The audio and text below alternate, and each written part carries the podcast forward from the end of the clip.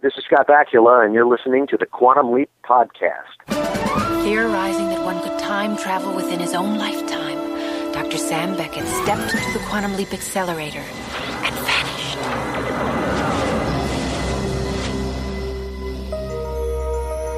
He awoke to find himself trapped in the past, facing mirror images that were not his own, and driven by an unknown force to change history for the better. His only guide on this journey is Al, an observer from his own time, who appears in the form of a hologram that only Sam can see and hear. And so Dr. Beckett finds himself leaping from life to life, striving to put right what once went wrong, and hoping each time that his next leap will be the leap home.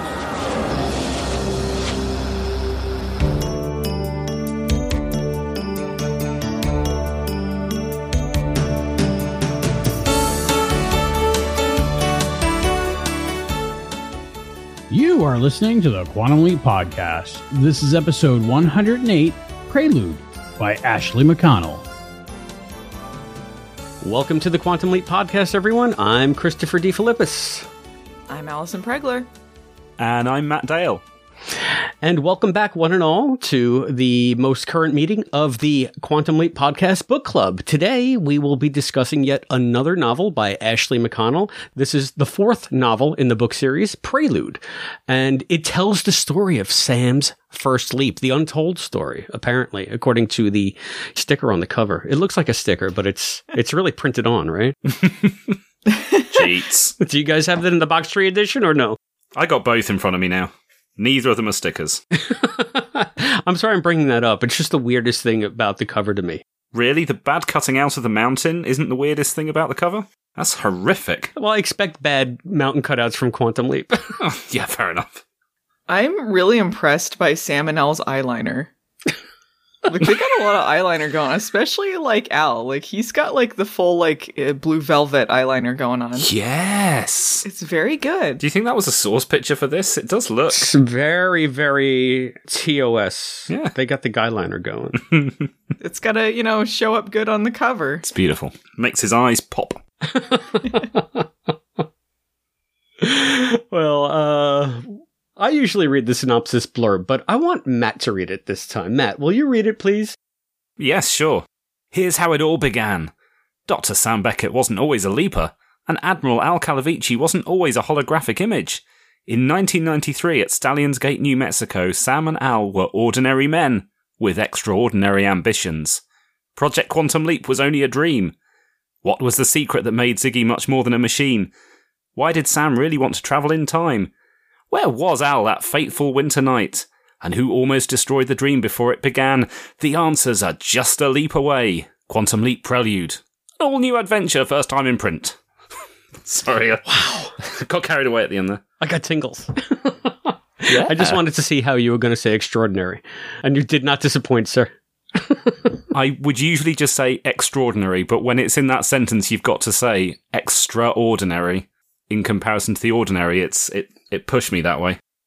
It was a really innovative way of saying it. Right. It's not my Britishness. It's just the the way. Are you wearing your aluminium hat? yes, it's channeling from the universe all the good positive energy, the extraordinary energy. Thank you, Captain Galaxy. Hmm. Uh, all right. Well, I gotta say, guys, I was really excited to reread this book, and uh, I got a real kick out of the author's note because I know we've been taking Ashley to task for some of the differences in her books as opposed to what we saw on screen. And I know that we've gotten some listener feedback regarding that specifically. And I love it that Ashley is just giving everybody a big calm down backdoor FU in the author's note. oh, don't don't with those authors' notes.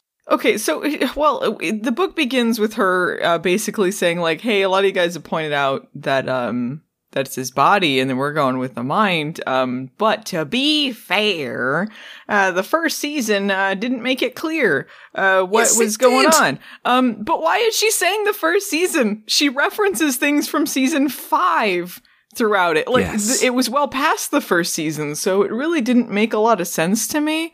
like of course like i don't blame her for like not knowing every little detail you know but um there's certain things that were established on the show by that point and certainly if you're referencing trilogy which she does you would know he had a daughter and that it'd have to be his body if it was his daughter so uh it doesn't really make a lot of sense what she says And there is nothing in Prelude that had to carry that on. I know we'll come on to the details later, but any continuity issues or inconsistencies that are in Prelude did not have to be there.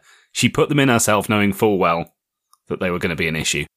yeah she just did well, in, in her defense, um, you guys are maybe thinking about Prelude by itself, but she's got to go all the way back to her first book, to Carney Knowledge, uh, the novel, and she's trying to keep her little corner of the universe that she created consistent. That's the way I saw her. You know, so even though it maybe got increasingly inaccurate, she was saying, "Well, this is the way I set it up." So this is probably the way I should carry through.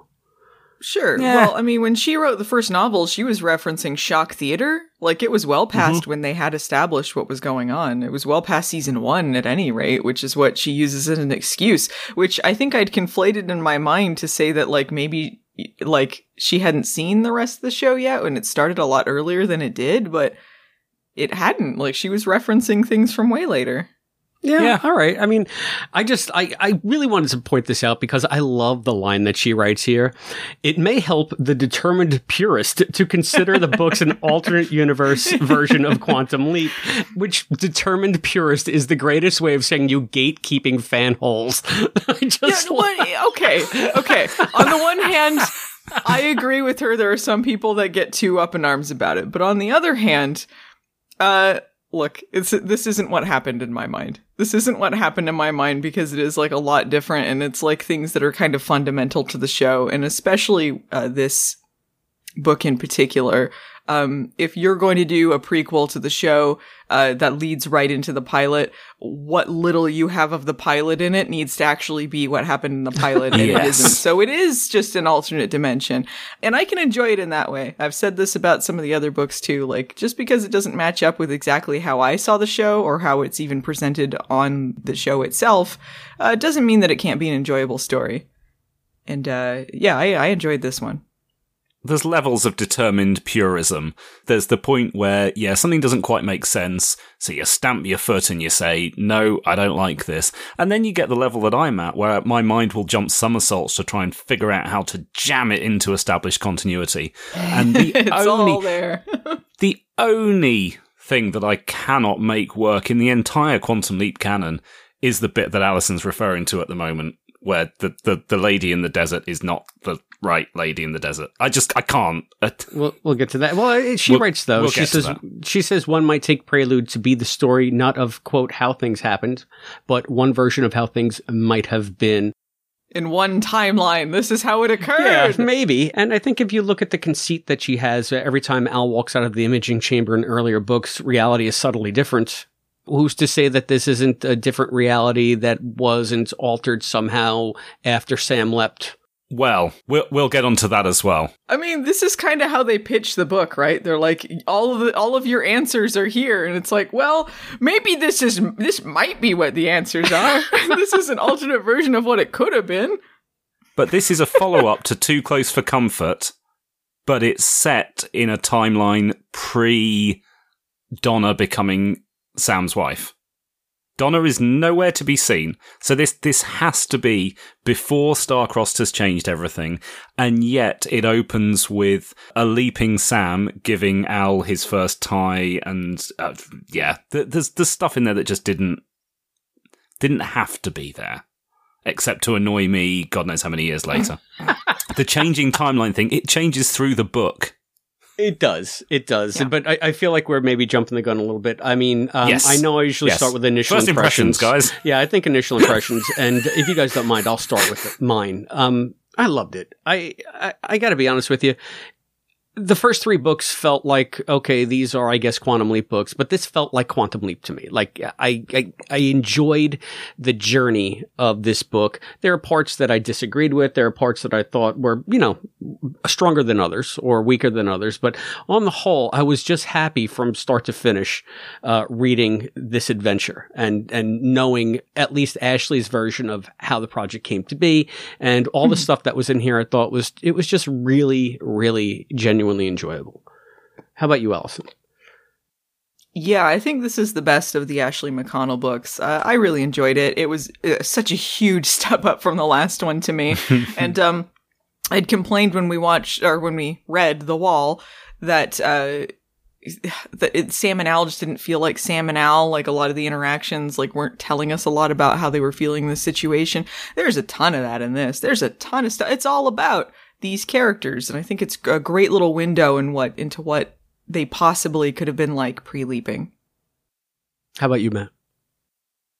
Yeah, I adore this book. This is the, I mean, it's it's the only book in the whole range that really does something that could never have been done in the TV series um, and in the TV budget. So it's it makes the most of the format. It's a lot of fun. Like Allison says, the characterization is is spot on. 99% of it seems absolutely plausible to me. I know we've, we already jumped in and started picking apart at bits, but almost all of this I, I see as completely canon, very enjoyable. Um, yeah, I, I love this. It's great. Ah, whew, finally something that we can sink our teeth into as, as fans instead of saying, well, uh, I don't know. But Yeah. Yeah, I mean, but there, I mean, for all that, there are some goofy things in this book. I think like super goofy things in this book, but uh, enjoyably goofy. And as you said, Matt, um, this does take place um, right after uh, the events of Too Close for Comfort, and I thought the callback to Too Close, Too Comfortable was actually kind of neat because It's really it helps cement like like it. the book universe as as a thing. I, I really enjoyed that it started with the ending of Too Close for Comfort, but from Al's point of view. Yeah. So he's talking to Ross, uh, was it Malaki? Malachi? Malachi. Yeah, he's talking to him not knowing that it's Sam. We know that it's Sam, but this is all his perspective and and how it leads into him being contacted by Sam at the project and and all of that stuff and I thought that was great.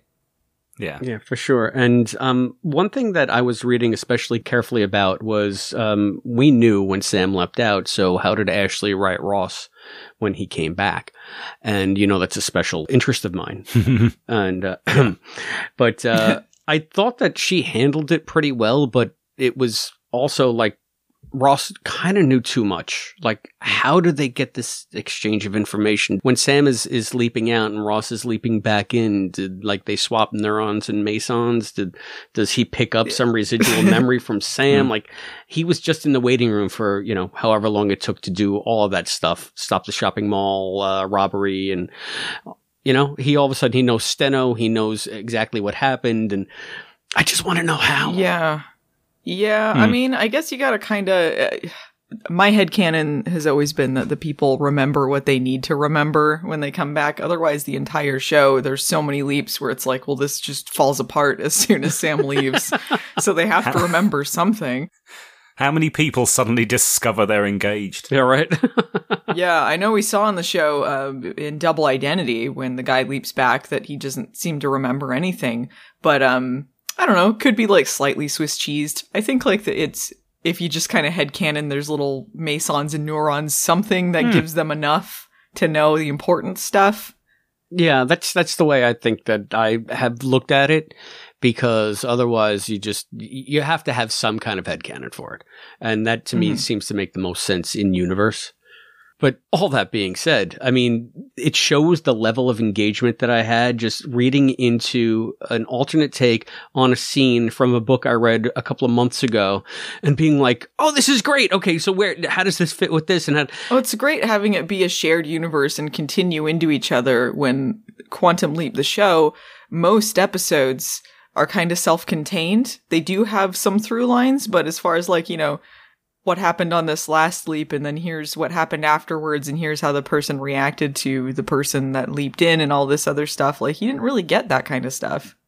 No, and I guess because just the nature of uh, the way that they had to do the TV show, I'm sure that we'll probably, well, maybe not. I'm, I'm, I'm thinking, wouldn't it be neat if there's a way to work that kind of dynamic into the reboot? When they're when they're finally able to you know to do a bunch of episodes back to back. I feel like uh, I'm once the show gets its footing, I think they're going to start slow because you got to kind of get establish these characters and these um, how the show's going to be. But I think once they get into it, it's going to get delightfully complicated because you can do that now. You can get a lot more complicated than they could in 1990, whatever. Let's hope. Yeah, there's plenty of opportunity for ongoing storylines in the present day. And if they're going to go down that route and force it to be viewed in a certain order, unlike the original series, why not then, yeah, also take the opportunity to start linking some of the leaps together? Not in the way that Trilogy was, but yeah, in a more complicated way. I hadn't even considered that. I'm, I'm just quietly thinking through that in my head. That's very exciting Ooh, it's exciting. But something that didn't happen back in the 90s. So yeah, this was um it was cool that Ashley went there. I don't think most of the books particularly go there either. A lot of the books stand alone. I think it's just her kind of Ashley McConnell universe. It's Yeah. her world. We're just living in it, you know? I'm cool with and that. it- there's something to be respected about that. She had like she thought about the world, and it, it wasn't necessarily what matched up with the show, but she had a, a concise idea of what she wanted to do and tied it all together, and that's kind of cool. Yeah, and she had a unique opportunity among the tie-in authors, ex- except for maybe Liz Storm, who was also one of the um, few multiple. I don't think Carol's books particularly jive, but I don't remember. It's been so long since I read them. Um, but she was able to call upon three past books to say, okay, how can I now start making this interesting? How can I start interconnecting this? And as a writer, that's, that's gold. And I think also just as a fan, I could tell Ashley's having fun here, like especially chapter two, where you get Sam's point of view for the first time. I'm just basically like squeeing fanboy and I'm having so much fun reading it. I can't imagine how much fun she was having writing it because she's finally able to let her hair down a little bit and talk about all the fan stuff that we all want to read about instead of, you know, keeping it to the parameters of the TV show.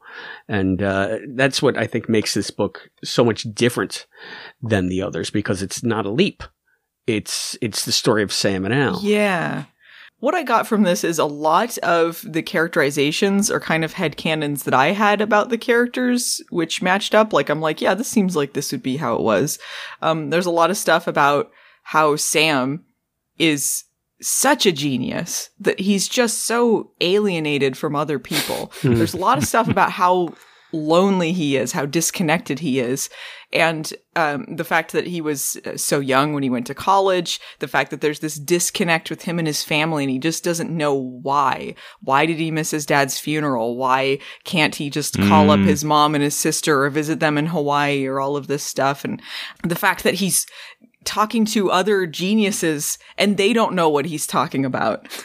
Yeah. You know, like just like how how different he is from the rest of the world and that really would isolate yourself from everyone and and the fact that um Al has felt followed a very similar isolating path the fact that these two lonely people found each other just so interesting to me Yeah. And it, it makes a lot more sense when you start to think about the fact that Sam was willing to prematurely step into the quantum leap accelerator and vanish, that he, he didn't have this connection with the rest of the world. And we, previously, we'd only seen that for what, 10, 15 minutes in the leap back. We've only seen what Sam is like in his own world. Every other episode, we've seen Sam as a fish out of water.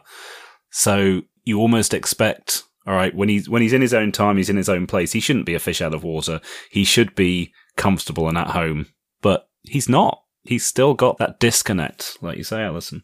The only time he seems super comfortable is when he is told the project is shut down and he's he dives into the work. He's happy. It says that he's happy to be doing this work. Mm. He's happy to throw himself into the science, which is what he really wants to focus on. That's why Al is doing the administrative stuff because Sam's like, I don't want to do all this stuff. I want to do science. I don't want to deal with Yeah. all these senators and all this other stuff. Like I got I got to use my brain. It's like, take care of it, Al. Just take care of it, okay? You'll take care of it, right? Take care of it, Al. I love he's just like, take care of it, do it, Al. This is your thing. Al's the one dealing with the senators and with the political and military people and all this stuff. Like he's like, you do that, I'll do this. Yeah, it, it, was really a great dynamic to see. And this is the first book that Ashley's written where Sam and Al seem like friends to me, like genuine friends. And I think it goes back to what you yeah. said, Allison. We got into their heads and learned about what they care about. It wasn't just plot specific, driven by the needs of the leap. It was more of a character focused piece on the journey that these two are taking together. And um, I, I think that any fan would be hard pressed to not enjoy the majority of this book, even though um, it can be maybe a, an alternate universe universe take on getting to uh, Genesis. Who knows? Because like like we've pointed out before, there are some things that just don't match, um, mm-hmm. but kind of match. So I really loved that we had a lot of oblique callbacks in that second chapter. Uh, he was thinking about uh, seeing Captain Galaxy and Future Boy because he was like, "When did I come up with my string theory?" I think yeah, I, I he vaguely recalls that. I don't understand why he vaguely recalls other leaps, but then not other things that happen. Like, so he vaguely recalls the Future Boy thing, which would place that after it.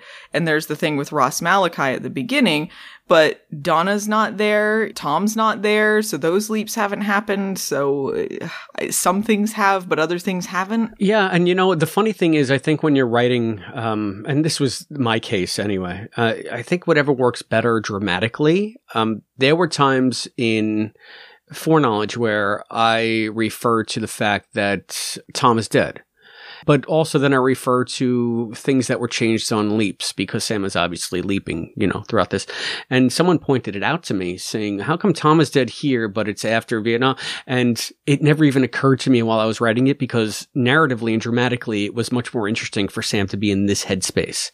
And if he can remember both histories, then why not play with the fact that maybe he doesn't remember that he saved his brother? Or, or whatever. But it never even, I gotta be honest with you, it never even occurred to me.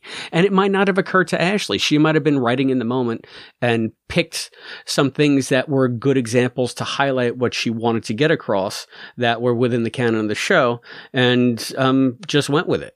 So I, I can see what you're saying though about that inconsistency.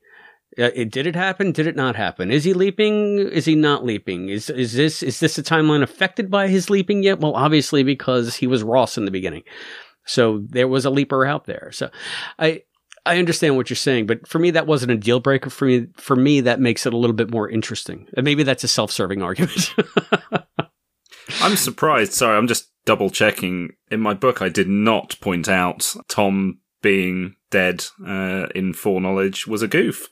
Um, and that's the kind of thing that I should have been all over because obviously it was, it, like you say, it, if it makes dramatic and narrative sense, then fine.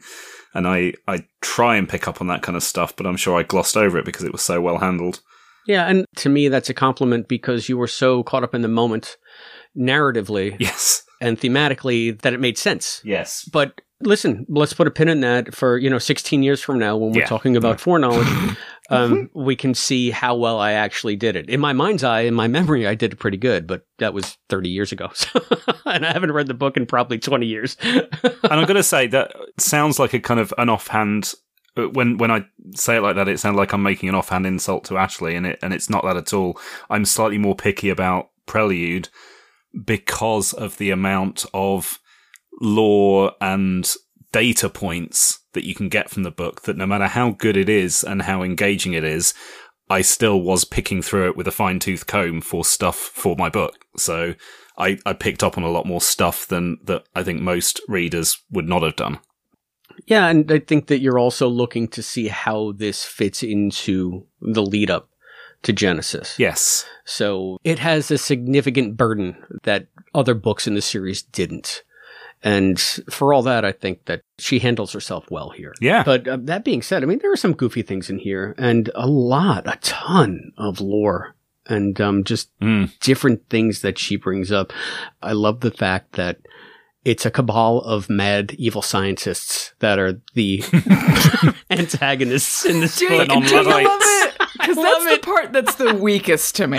I know that's the why weird I love it. Techno cult. It's so freaking goofy. There's okay for people who have not read the book or perhaps need a refresher. There's a group of people called the non-Luddites who are like um they're basically just extremists, techno extremists who are like just technology and progress above anything else.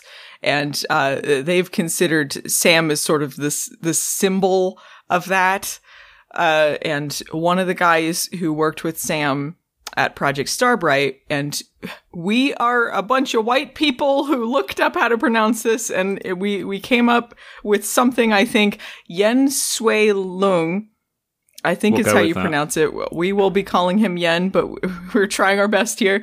Um, he worked with Sam at Project Starbright, and he was very pissed off that Sam shut down Project Starbright. Uh, so he decides that he's going to kill him and then take over his project um, so that he can use it to sense. travel faster than the speed of light or something. And so he's sitting there in the shadows, like, I've got my spies. it was very Bond like. I loved it, and and I am not one to throw shade on an antagonist that is out to kill Sam. That's all I'm saying. I mean, I think it's interesting in that it, it is something very personal because it's literally Sam, not someone that Sam's inhabiting or someone that, that Sam has temporarily become. It is Sam himself he's got the beef with. Um, I don't know about this Yen guy. I don't know. Maybe I'm reading too much into this. It feels a little racist to me, to be honest. Really? Really? I didn't pick up on that. It does, because he's like the one. There's like, there, I think there's maybe one other Asian person there or something, but like he's like the one like Asian guy villain who like is is a third generation American, but he somehow talks uh, with no contractions in this mwahaha way, and then he he's compared to Fu Manchu at one point. Like all of it feels a little like it it didn't age that well. It kind of came off that way. I, I can't say I didn't notice that. Um, but at the same time, I thought that it was so kind of over the top anyway that it still worked for me. Like it, it, it didn't diminish the book for me. It was just like, all right, this is already goofy, so why not make it as goofy as possible? And, uh, you know, I, maybe that's insensitive. I don't know. Well, no, I mean, I, I did kind of like some of the motivations. Like, he's just so mad at Sam for being so smart and then not giving them what they want. Like, he's like, how dare you be the smartest person in the world, but you can't give us faster than light travel? You can't do this? You shut down this project because, because you want to do your own thing? Like, you have access to the knowledge, but you aren't using it. So I found that kind of interesting. Yeah, but I mean, that's also a misguided sort of anger because Sam makes the point of saying he shut down Project Starbright because um, it was unworkable. And there's Yeah. even a line where he says, first time, then space. And without understanding the time part of it, we'll never understand the space part of it. So I, you could see that he was maybe self-serving in that argument, but Sam being Sam, I don't think that he would just pull back if he thought he could make progress on like an FTL drive. Yeah, I don't think like Sam was doing it for selfish reasons. I think like he he thought exactly that, but that's uh, how Yen saw it. How cool is it that Starbright was about faster than light travel? That's very ambitious and I think fits in with the Quantum Leap universe uh, very nicely. I never would have thought of that myself. I'm always saying to myself, what is Starbright? What could it possibly be? But yeah, it's go big, you know? FTL. I thought it was great. So why don't we stay on the Starbright stuff here? Because there was a lot of really good Starbright stuff. I, I like the fact that um, Sam knows Gooshie from Starbright. So Gooshie is a Starbright holdover. Hmm Right, but it doesn't seem like Tina is because he he mentions knowing Tina, but I don't think they mention how he knows her. I guess from the scientific community, he seems to have this great respect for her. That gets explored in a later novel, but uh, yeah, at this point, there's not really. Oh, okay. Yeah, but the, yeah, it seems to be that he, Gooshie was a holdover because he knew that Gooshie could handle the programming. Yeah, which matches what a lot of people think because they think that that uh, that star pin has something to do with Starbright, and he was wearing that in the pilot. Ah, I hadn't even considered that. And uh, it, yeah, according to everything that I was able to glean from this book, Sam sought out Tina specifically because he knew that she would be the only one that could actually handle the construction of the computer and the hardware end of things. And uh, Ashley's made a point of saying that despite the Valley speak, uh, Tina is probably as smart, maybe even smarter than Sam in some respects. I love how they play with the uh, the Valley Speak stuff, and she doesn't she doesn't try and actually doesn't try and play it down. She could just easily say, "All right, when we last saw Tina, she sounded like a ditz, but we need to make her intelligent, so let's let's change her vocal patterns." But she absolutely leans into it. and they've got there's that wonderful bit where where Sam and Tina are talking, and Sam just doesn't even seem to notice the way she's talking, and he's just talking to her like an equal. It's it's I I love the way that she handles Tina in this. I love that um Al thinks that she's a complete dumbass when he meets her, and then like she starts talking to Sam, and he's just sitting there like, "What? what are they talking about?" This was some good Tina stuff. Um, I liked that we saw a bit of Tina and Al in a relationship, not just fighting. We got to see how they interact with each other, so that was nice. When, when Tina's like, "Well, maybe they just don't know me as well as you do," and I was like, "God, I hope not." yeah, Tina got to do something besides her nails in this book, and I mean that in every sense of the way. Yeah, though she did do her nails. Yeah, she she was did, doing her nails, I believe, when they had that conversation. She's in her like nightgown, her like little baby doll nightgown. Um, did they say that Project Quantum Leap was built on the Starbright site? That's what I took away from the book. Yeah. Yeah, just built on the old.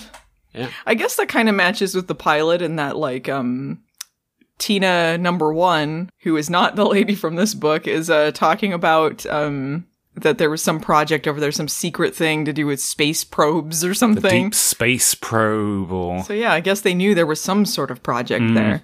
I always kind of saw the um the exterior of the building that we see in the saga sell uh, for a little bit was like kind of a dummy project. They say it's something else to cover up for what they're really doing there, and I, I guess they they allude to it being some sort of cover or something in this book, right? Well, it, it just looks like some kind of complex, but it's nondescript, is the way they put it. Um, it's just a couple of cinder block buildings and um, a false homestead, eh, which is really the security station uh, outside of it. But it's but it's so remote that eh, people aren't really going to stumble upon it anyway. I guess in my mind, uh, I kind of thought it would make sense if it was like a dummy project uh, because Sam and Al, a little bit too, are both very well known people. Sam is basically a celebrity. They say that in, in this book. So it'd be kind of hard to hide that they're doing something out in the desert. So I would think like, it'd be like, well, just tell them they're doing something. Don't tell them they're doing time travel stuff, but you could certainly say there's some sort of government project happening there. Yeah, and they would have to have some kind of front because one of the good things about this book was Ashley kind of helped define the parameters of the project and just how big it is. And at one point, she writes that there are like up to 700 employees working on the project in various capacities. For hmm. a deserted desert location that probably doesn't have much, much infrastructure around it, a sudden influx of like 700 people is going to be noticed somehow, somewhere. Yeah. So I, I think that that's one thing that she didn't really dwell on too much, but something I think we have to headcanon. If it really is that extensive, number one, how do they keep it top secret as they do? And number two, what The what, what, mountain what are they telling man. everybody? the mountain glows. You got to have something to tell people. You can't just be like, it's an abandoned building with a glowing mountain. so, I mean, yeah, I mean, there are always things that are just not going to work, that are just not that plausible, but it's never a distraction in the book. I just think it's very interesting to see, oh, the project, it's, it's this and it's this and it's the mining shafts and, uh, this is how they're building it. And I really enjoyed that. I think it also makes sense that they are on the site of Starbright because there is one wonderful scene towards the end of the book where Sam and Jessica, Jesse, are running from one building to another in the middle of the night and Sam looks up and they just see the sheer majesty of the night sky and like the gazillion stars in the desert night and the Milky Way. what a wonderful Sam scene, All right. it? Yeah. And Mm, it reminded me of when he was geeking out in Rick's script for Starlight Starbright. Just Sam being Sam, Sam just nerding out over the wonder and the majesty of, of science and nature. And that to me is like quintessential Sam. And if you have like someone like that, you, you got to think that Yen had those feelings to inspire him for like faster than light. Like what could be more inspiring than like a, a, a nighttime vista like that to say we're going to get there one day. We're going to reach those specks of light. So I thought it all tied in very well. I think that that um that scene of Sam just looking up at the stars in, in wonderment um, was really a, a glimpse into the Sam that we know on the show. Because uh, as much as the stuff made sense, uh, his characterization in this book, he is a lot different before leaping. I feel like leaping really taught him how to connect with people. You can see him slowly like loosening up over the show and, and becoming a, a much more open person. And in here, he feels like very closed off. I agree. I, I wanted to bring that aspect of it up because for all of Sam's brilliance, all of his genius, I think that this book does an excellent job of showing how awkward he would be socially and how it would make him somewhat of an outcast. But Mm-hmm. on the show, he is like the most personable, you know, just just glib, witty guy. He can just handle anybody and he can charm everybody and he is just like so outgoing and genuine and I feel like it's kind of a disconnect because would Sam be really that good in social situations? Would he be that persuasive in a room full of strangers? I think part of it, honestly, and this is kind of a, a sad way to put it, part of it is because he doesn't remember a lot of this stuff. Um, there's part of the book where uh, he's talking about his his photographic memory, and um, he doesn't have to read a book a second time. He doesn't ha- like he can remember every single thing with such clarity. And when he's remembering his brother, he's wishing that he doesn't remember all of this stuff the way that he does because he's reliving every single painful thing.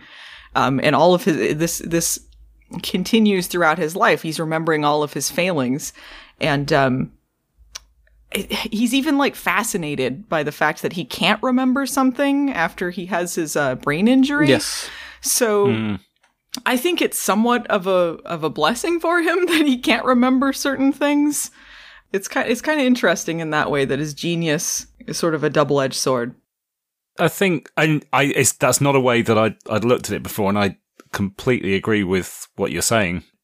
My other take on that as well, though, is Sam's genius enables him to pick up whatever he needs at the time, and he spent most of his life thinking quite clinically that he needs to solve faster than light or solve time travel. Once he's actually traveling through time, what he needs to solve is social situations, and he needs to become somebody that is able to better interact with people, and he learns how to do that. Now, as a a neat way of saying that uh, an introvert can just learn how to not be an introvert. Um, but in Sam's case, maybe that's the case. He he just very quickly in his first couple of leaps learns how to how to interact with other people because he has to solve their lives and solve the problems that he's being presented with. But he's also walking a mile in other people's shoes, which is exactly what the uh, the premise of the show is. He's learning about people that maybe he hadn't thought about, or maybe he hadn't thought about how this might affect someone, or like he's he's basically just learning how to be with people, and I think that's kind of interesting. His journey through the show. I also think his upbringing helps because he, I never considered Allison uh, what you pointed out that maybe he doesn't remember his social awkwardness, like he doesn't remember all of like the the missed social cues and or his isolated adulthood.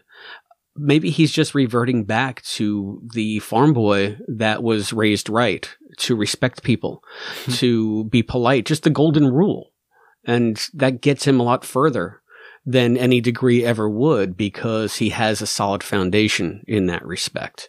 He just is inherently respectful of other people because that's who he was taught to be by his parents, regardless of his intelligence. That's hardwired into him. So he was able to just like lean on that as opposed to worrying about all of the, the cerebral stuff. Yeah, well, he even says to Jesse in this book, and I really love this line where um, she she has slept with him, had a one night stand at some point, and it, it really hurt his feelings. Um, and they've met again once she's uh, come to the project with uh, Senator Dresney. Uh, She's like, well, don't think too badly of me. Like, and he's like, well, how should I think of you? And she's like, well, with kindness. And he says, I hope I can always manage kindness. Like, he, he never wants to be a cruel person. That was a wonderful line to me. That was so quintessentially Sam. That was great. So do we, should we give just like a teeny synopsis of the broad strokes of the plot here? I feel like, cause we just keep mentioning characters and I know we haven't done this in previous uh, book shows, but I feel like it might be apropos in this case. This is a little more complicated than the the plots have been so far. basically what we get here is um, Al retiring from the Navy, looking for his next step. Sam influencing him. This is the first chapter. The leaping Sam influencing him to reach out to non-leaping Sam to pass Sam saying there's someone that wants to hear from you and Al sort of reconnecting with Sam on that level.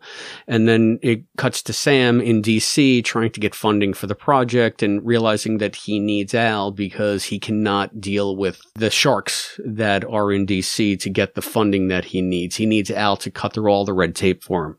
So they get together because of that, but also because they need each other.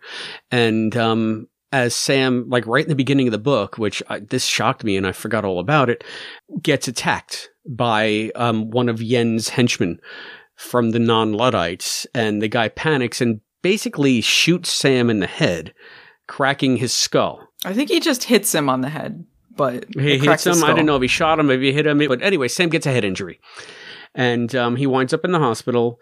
And while in the hospital, something weird happens. We're going to discuss that, which leads to Sam getting his own brain tissue.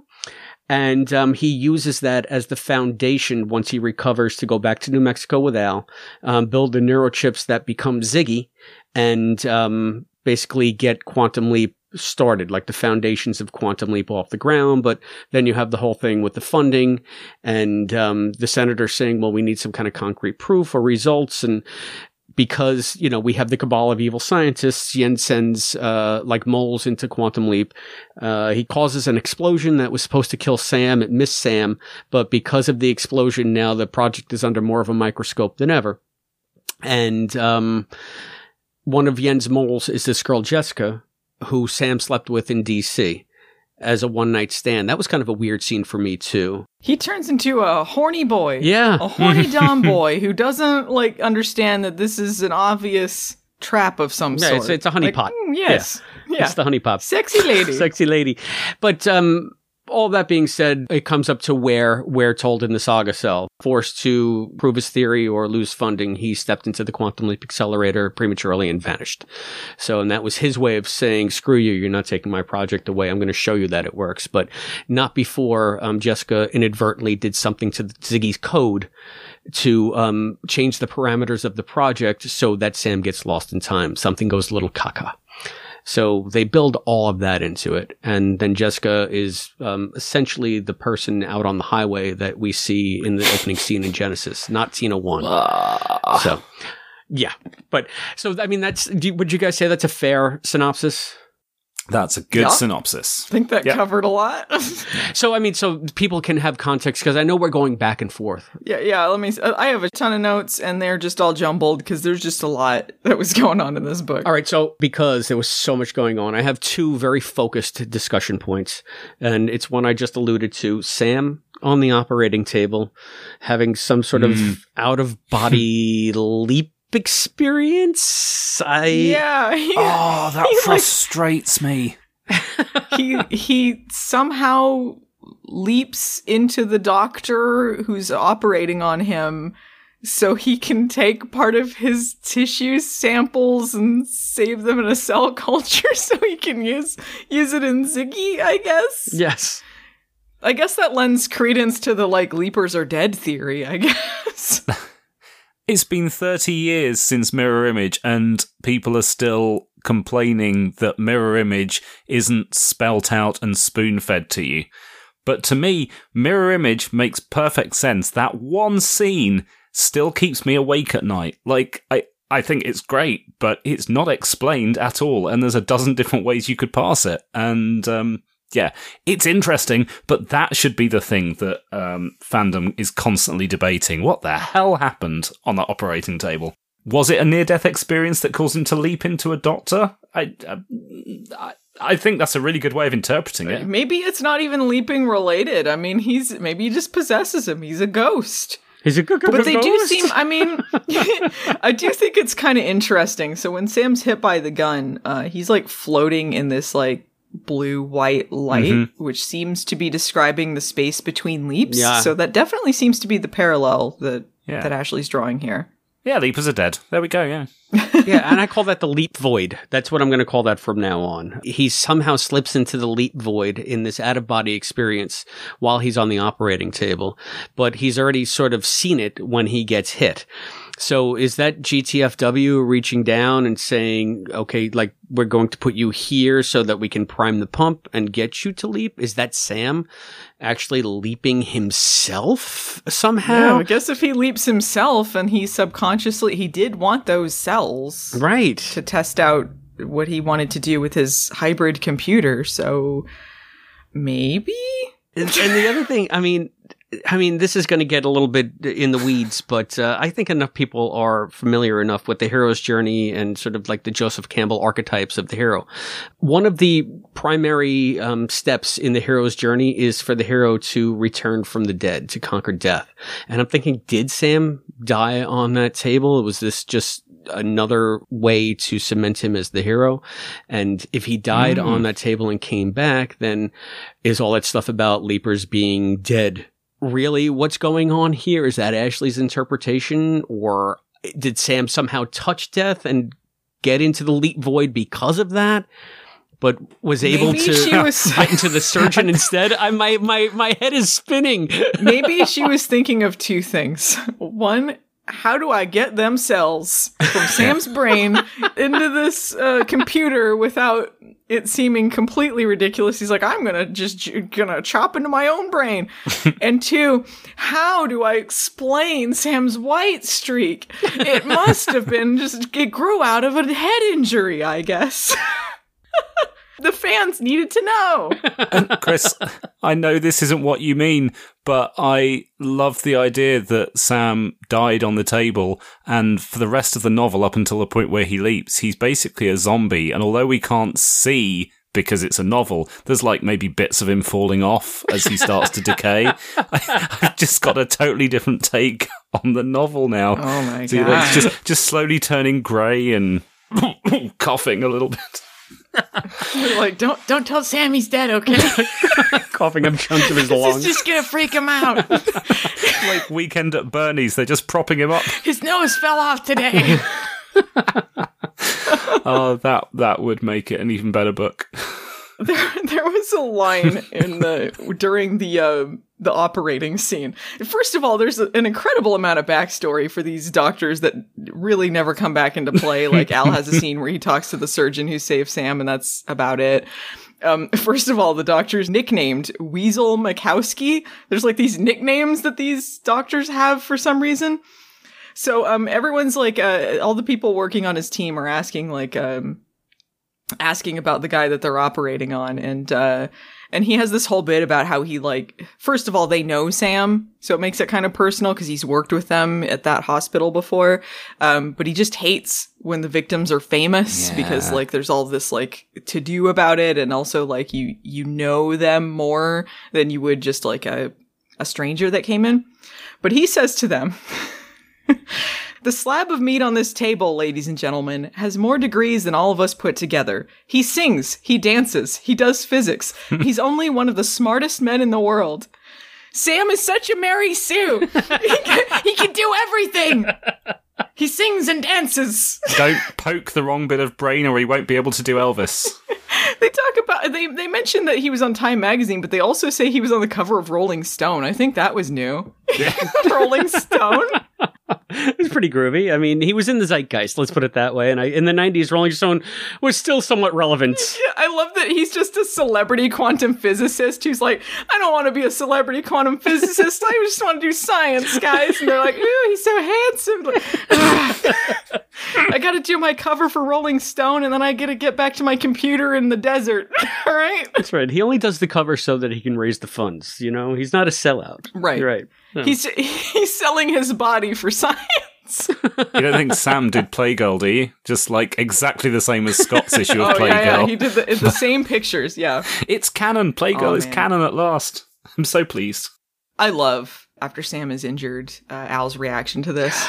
one of my favorite parts. he comes running for Sam, and he's like at this point where he he even admitted to Sam like he's he's not really feeling so hot because he's still recovering from his like gunshot wound. So he's like, I'll wait to travel. I'm gonna stay here for a little bit. As soon as he finds out that happens to Sam, he's like, I'm getting on that plane right now. So he goes there.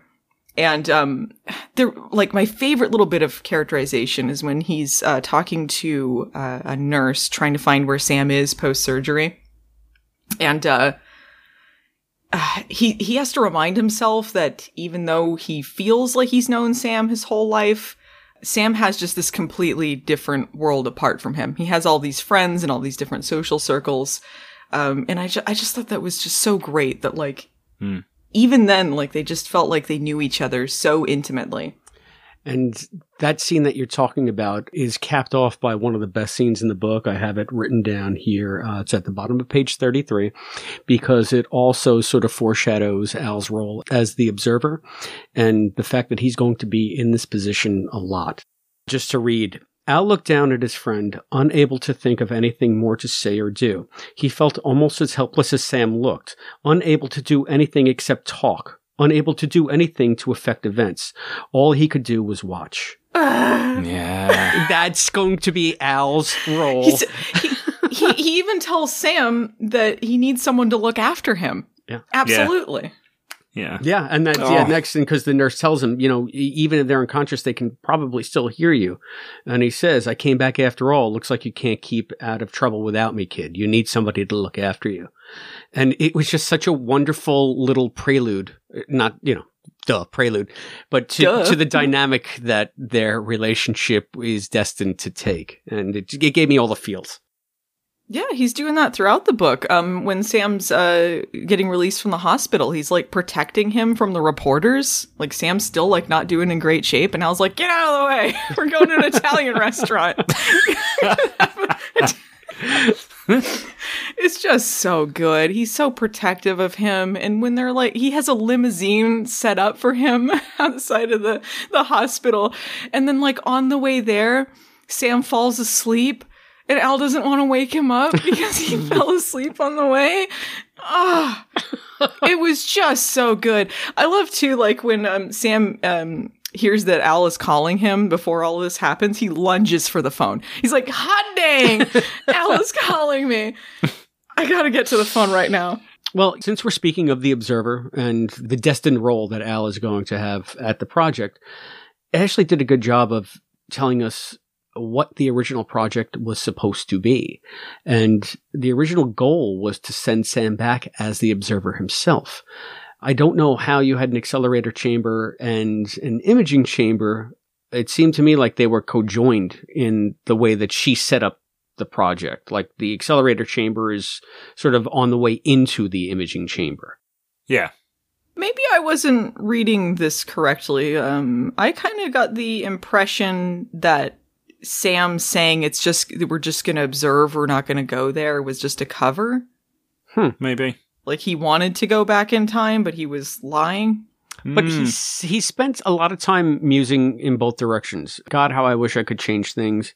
How I could, you know, um, prevent Tom from Yo, dying. he definitely wants to Uh, change to go things, see my dad, to you know, to to do all the personal stuff that we know becomes like hallmarks of the series. But then he goes to great lengths to say we can't change anything because anything that you do will alter the outcome here. You and I won't be having this conversation if anything in my past went any- any differently. So rule number one is that we can't change it. We can only observe and learn. We can't make changes.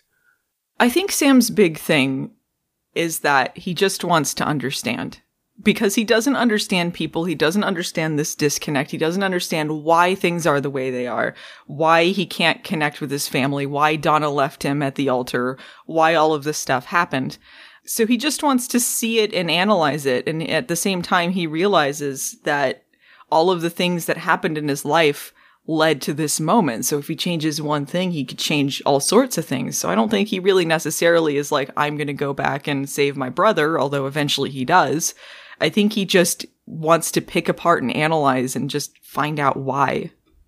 Yeah, and you can do that as an observer. So that's Mm. really, and he even said they won't be able to see me. They won't be able to hear me. I won't be able to do anything to affect events. Ziggy can only see into the past and project my hologram there so that I can see it or vice versa. Bring the hologram, I guess, to the imaging chamber of what exactly is going on. And I can observe, uh, anonymously. So that is as concrete an explanation of what the project was supposed to be as we've ever gotten. And I think it makes perfect sense. I'm just still confused like why you would need to leap then if you can just have a holographic representation built around you in the imaging chamber. Like where does the leaping come into it if you were never going to travel there in the first place? Maybe it's like observing and that like in the way that Ashley has interpreted it, his mind is observing what's happening in time.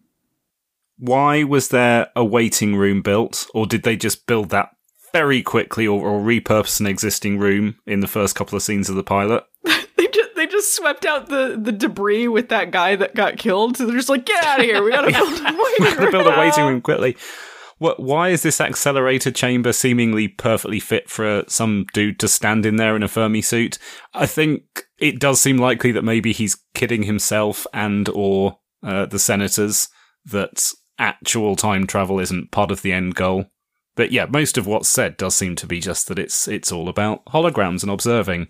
But there's there's too much within the novel and within Genesis that suggests that it's it was always about physical time travel. Body leaps. Body leaps. That's what it's all about. Yeah, well, when Sam first arrives in Genesis, he says we did it, as in he expected to be back in time. Yes.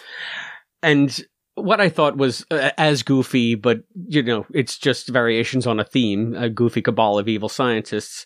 The goofiest thing was that in order, because Jesse, as the mole in the project, is now having real second thoughts because she's still got it bad for Sam and she doesn't want to hurt him. So she just, her fingers, as if working on their own, automatically um, just put in some errant code to send to Yen so that she could give him something but not what Sam was really working on.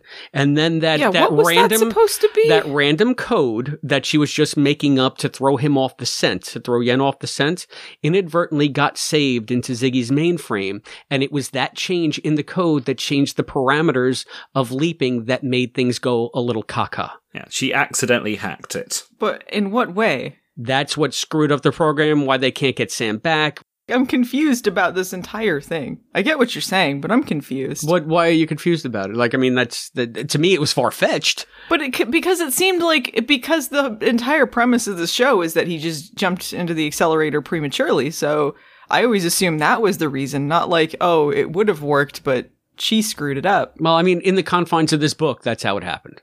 It was another thing that was just unnecessary. It's already been explained in the show, and Ashley didn't need to put that in there, except to make us scratch our heads.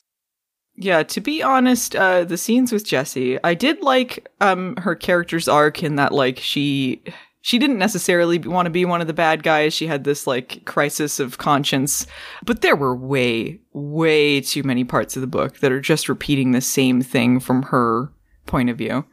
Like her just musing over what whether she should talk to Sam or what's going. like. I honestly, it just felt so repetitious. I was I was skimming some of them by the point I was getting near the end because I'm like, you're just saying the same thing over and over again. like she's not doing anything. I got to be honest with you. I felt the exact same way, and especially because you're trying to get to the end of the book, and you really, you know, you want that narrative uh, momentum to keep up. And then here we are with Jesse having recriminations all of a sudden. But a lot of that was, you're right, repetitive, but it led to that wonderful scene outside at night in the desert. So I could almost forgive it because it gave us that little magical moment. And here we go. I mean, this is this is sort of the biggest bone of contention that most fans have with this book. How well does it mesh with Genesis? And we're getting, you know, towards the end here. The fact that Jesse put that errant code in there that somehow magically changed Ziggy's parameters and caused the project to fail. Um, but, you know, fail up, really, if you think about it. It gave Sam more leeway to do more things that's very convenient to me, but I didn't see that as unnecessary. I thought it was kind of a neat wrinkle. You guys saw that as Matt, you just said it was not a necessary change to make. I disagree. It did seem far fetched and a reach, and you can cope with far fetched and a reach if it's necessary. if it's explaining something that's not already been explained. I'm all for new twists as long as as long as they make sense. They could have done the same story and still had the ending be the beginning of Genesis. That's the thing. Well, I think that you know what? I, poor Ashley had to deal with the two Tina problem, No, she didn't. and she said, "You know what? I'm not going to try to solve it." How is there being two women named Tina more like unsolvable than just doing what didn't happen in the show? And the the two Tina problem was never really a problem to start with. So It's just two women named Tina. But it, it, I mean, he he met somebody in the desert who, according to the end credits, is called Tina. Then throughout the series, he starts referencing a relationship with Tina, which, if you're paying attention to the Genesis end credits, you assume is the woman from the desert. But then later in the show, it turns out it wasn't. Somewhere along the line, one got replaced with the other, but it's possible the woman in the desert just wasn't called Tina. It's only the end credits that we've got to go with on that. It could just be some random bird. Maybe the Tina from the pilot uh, worked her way up in rank. she she decided to work at the project. She went from a flat tire on the side of the road to top secret clearance, like Yeah, lickety yeah. split. Makes sense. I mean, I don't know. It's stupid. It's stupid. I'm sorry. I don't like that. Like, it, it could have been the same book, but not with that. It could have fit so easily. Why is Al in a tuxedo if it's, I mean, none of the stuff that happens in the pilot matches at all. And also, I mean, I don't know if it was still supposed to be, it was snowing at one point, right? Is that why Sam was looking at the stars? Cause there was some snow and it was making them look like There was some snow on the ground, and uh, it wasn't snowing. The, the sky was clear. He said, "Look, the snow fell upwards," and he was referring to the millions of stars, the blanket of stars. Yeah. Yeah. So like it and it's supposed to be in the winter. That's even what the back of the book says that in that winter night. And then but that's not in the pilot. It's not winter. There's no snow. Yeah. Well, maybe we should refresh, or if uh, people haven't read the book in a while, the way that Prelude um, ends, the um, the aide Jesse that was the mole um, winds up being waylaid, kidnapped by another mole that's supposed to kill both her and Sam to tie up loose ends. She escapes through some back tunnels um, that are part of the project complex. Sam scuffles with uh, the heavy that's trying to kill them both. I believe uh, Wayland was the guy's name. Wayland, yeah, which is a callback to Alien, I think. But anyway, um, Yeah. yeah, he dies in a cave in, but Jesse is stuck in the cave system, the natural cave system, then eventually finds her way outside on the outskirts of the project. And she's wandering lost. And that's what they finally spot her security. You know, she trips some kind of sensor and Al goes to pick her up to rescue her. And, you know, he pulls up in his sports car. Are you going my way? And no, she doesn't have a flat tire. She doesn't have a car. She doesn't have high heels with LEDs. Yeah, she just says, I guess so, and then gets in the car. He's picking her up because the security has been looking for her. Yes, exactly. So Yeah. it's, it's it's it's not a pickup, it's it's um It's a rescue. security issue, I guess. Yeah, Rescue. yeah. But yeah. again, pointless change. But you know, it gave this one character in this novel a through line and sort of tied it into the beginning of the show, which was, I guess, a task of this book. But I don't, by- I don't, I'm by- not saying it did it well. what what if while she was in the desert she just bumped into Tina number one and then like, oh hey, where are you going? Oh, I got a flat tire. How do you know Al wasn't celebrating because he found her, and then um, she was asleep in the back seat, and he bumped into Tina one on the way back. Yeah, yeah, sure. So there you Oh, go. my But. Jesse was in the back seat, completely asleep under a blanket, kind of like Back to the Future too. no, but we know that didn't happen because Al, uh, whatever, whatever. it just doesn't make any sense. None of it makes any sense. Can we talk about the other problematic bit at the end? Sure. So, yeah, we, we spoke earlier on about the fact that Ashley's got this whole mind leap thing going on instead of body leap, which, given that this is a prequel, she could have just skirted. She didn't even have to mention anything about it in this.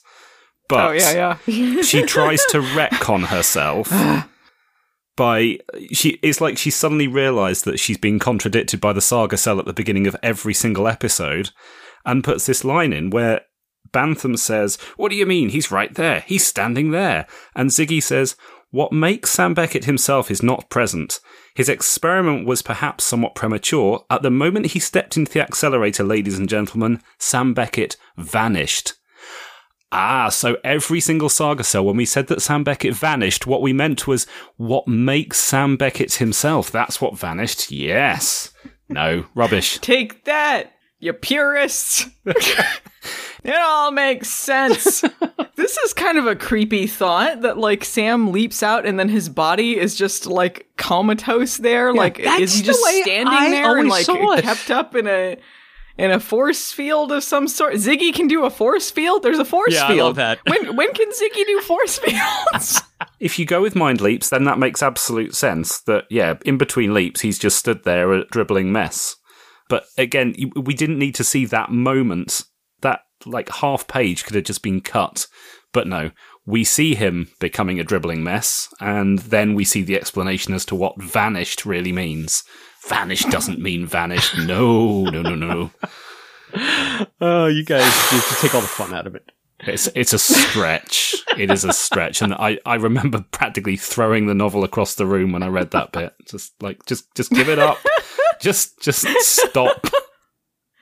One one thing that that Ashley McConnell added that I consider canon because I like this is um the fact that Ziggy is made up of cells from Sam and Al. Yes, love it. They created her together. There's the brain cells from Sam from when he possessed the doctor. And he uh, he doesn't have enough to complete uh, the computer like he wants to, so he asks for some cells from Al, uh, which he takes from his finger. Um, so Ziggy refers to them as her fathers. They're both they, they Right. both have a, ch- a computer child together. My two dads. The slash writes itself. But yeah, but I mean, I guess it kind of explains why it's like, why are Sam and Al so connected to the computer? Why can't it be someone else's observer? Why is uh, Gooshie not connected as well as Al? Why are all of these things going on? Uh, why does Ziggy have this ego? It seems to come from one of them. Ziggy refers to her personality or his personality at this point as being from them. Yep. So all of that is just very, very, like, it just makes me think a lot. I loved it. Yeah. Oh, th- there was the great bit too where Sam is talking to Ziggy and he realizes Ziggy is the only person or the only thing that can understand him. And it's this facsimile of himself. Right. He says, I'm essentially talking to myself. Oh my God. He's so lonely. Amazing. Chef's kiss. There is a lot to love in this book. But also, they go into how Ziggy was named Ziggy. And um, anybody who's my age or older is automatically going to think of the Tom Wilson comic strip. Uh, I don't know if you guys even had comic strips growing up in the newspaper that you still read. I don't know if Ziggy is still being published or if it was back when you were kids. Are you familiar with Ziggy, Matt? Was that a UK thing too? Yeah, I, I had newspaper strips go- growing up, but uh, Ziggy never made it over here, and Tom Wilson is the guy that played Biff. So it means, yeah, I, I it meant nothing to me. I did look it up and, and research it later. this is what Al says, and I guess he's maybe throwing some shade on Ziggy because Ziggy or the computer before they name it Ziggy is having a glitch and it's spouting some nonsense. And uh, this is the first time that Tina and Gooshie and Al are hearing Ziggy for the advanced intelligence that it is. And he says some nonsense and Tina says that's like free association. That's really weird. Not very smart though. To which Al replies, like that cartoon character. What's his name? Ziggy, Al muttered. You're going to have to zap him some more, like a bolt of lightning from above, because he was also making some Frankenstein. But I guess he thinks that the Ziggy cartoon character is not too bright, is what he's saying, and that's where the name Ziggy comes from, which to me was a bit of a stretch. It does fit with canon that Al came up with the name, though. That was something they mentioned in Leap for Lisa. Yeah, that's true, because otherwise it would have been Alpha, right? Yeah. But I want to, you guys have to, and Matt especially, because I know that you know this reference. A paragraph later, um, Sam was looking down at the contraption on his desk as he chewed his lip in a pensive manner. Ziggy, I kind of like that. Well, it isn't pigs in space exactly. Dot dot dot. Sam laughed and out- allowed himself a small sigh of relief. Uh, Where does pigs in space come in with Ziggy? I'm confused about how that is even there. Like, why would they reference that? Thoughts? I don't know. I didn't get it either. I was like, I I know I recently watched the Muppets. I don't remember a Ziggy thing coming up, and I, I have no idea. No, Maybe he's same. just referencing pop culture things. He's just like, well, I guess it's not. He didn't reference that. I don't know. At least he didn't say Duke Nukem. I don't. I- I- oh, yeah, I didn't know if you had any insight. I know Matt, you're a special fan of Pigs in Space. We're all special fans of Pigs in Space, though. I love So- pigs in space, but no, I got nothing there. Go back and listen to Fangent 4, all about the Muppets. Available now on patreon.com slash quantum leap podcast. Um, when Sam and Al are discussing uh, Ziggy being connected uh, to both of them, Sam infers that he thinks Al is going to travel in time too. He's like, when you travel in time, then do do do do. So he seems to think like he's not going to be the only leaper. Yeah, and I think that that's wonderful because if you're just going as an observer and Al is built into the matrices of the computer just like Sam is, then why not? Why not have two? Yeah, I just thought that was kind of interesting. And Al's just like, well, I'm not doing that. Yeah. Forget that. And I think maybe Sam is thinking, well, you have a longer lifespan than me, so you could probably go back even further if we need to gather more information to understand some things. Yeah. Yeah. Hmm. he was saying that he thought he could do it with Al's cells and maybe expand the parameters a bit, but didn't seem to be the case. All very interesting stuff and actually even picks up on a thread from the wall that we discussed quite a bit on the show uh, about the wall.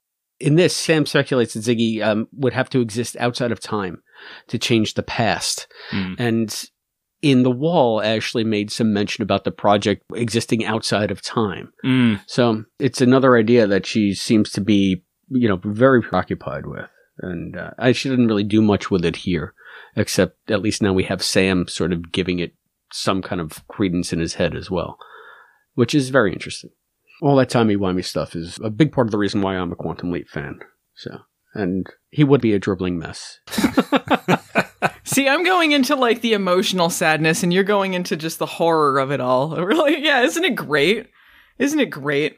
I thought that Ashley knocked it out of the park with the attention to science and detail, even though it's, you know, the essentially Trek like technobabble pertaining to the neural chips, pertaining to, you know, yeah, how to make it very plausible. She did do a lot of research. She she did thank people uh her acknowledgments like um she did legitimately like ask people who might know what they're doing and try and incorporate things that have some basis in reality, which is pretty cool. Yeah, there was one great Sam bit where he's just thinking about how he can get more cells. And he's he, he thinks about, you know, he would have to crack somebody else's skull open to get How do I get how do I get them cells? that, is, that probably wouldn't be a very good way to go about it though. I got to go around shooting some people. But it's all that lateral thinking. It's just like, well, may crack somebody else's skull. Oh, well, no, probably not a good idea. yeah there are times where he's kind of like he he's a little bit like a robot like in that like he's like um well how do i feel about this lady? I'm getting horny for her because of this. Here's the biological responses. Bloop bloop bloop bloop bloop. Uh-huh. Meanwhile in the real world sam. Oh, I do like too when like Al, Al and Sam and um, Ziggy are having a conversation about like um, Al getting interrupted like uh, mid coitus, you know, and and um, they're talking about having dessert, and Sam's like, "Why would you have dessert in the morning? you live such a sheltered life." Sam. One of the scenes that took me out of it was the first scene where Sam and Jesse meet uh, for the one night stand, where somehow Sam is so dumbstruck by her perfume. I'm thinking, is this some kind of non Luddite perfume trap? yeah, it made it sound like she had some Yeah, sort of like brain scrambling pheromones perfume or something. Yeah. But no, it was just uh, Sam's reaction was so visceral that he couldn't even think straight. he just got attacked by the hornies. He had to do it. I do kind of like that there, there was that bit of humanity there, though. Like he was just giving into this urge, and and he he was hurt for it. Like he immediately regretted it. He's like, you open yourself up to people, and this is what happens. So I'm gonna go back to my computer and in the desert and my little cave system and work on that. She also played a little bit on a regret that he had, and he even says to himself, or I- it comes up somewhere in the book, that Sam doesn't believe that it's morally right to sleep with someone who he wasn't in love with.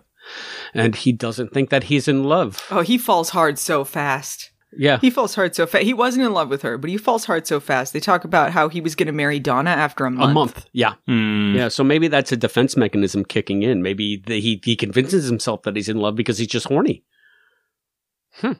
Maybe he doesn't know what love is. He he needs, He needs Tamlin to to show show him. oh. nice, very nice. Uh, winner of the episode. Ding, ding, ding, ding, ding.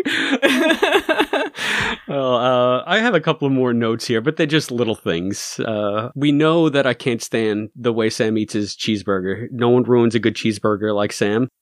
Do we know this? Did you mention this? Well, yeah, because he has extra onions, and I hate onions. So, yeah, when we were talking about it, saw across. oh, right. Yes, I do recall this. Yes. but I mean, his culinary uh, ineptitude really continues in this book. He's eating, Mhm. he's eating grilled salmon and a cup of coffee. Ugh. oh, that does sound gross. When I tell you, he doesn't eat right. He doesn't take care of himself. He's not like get, he's like whatever. I'm just gonna shove whatever crap in my mouth, and I'm gonna go back to doing science. What? but I mean, he's out at a nice restaurant. He's having salmon.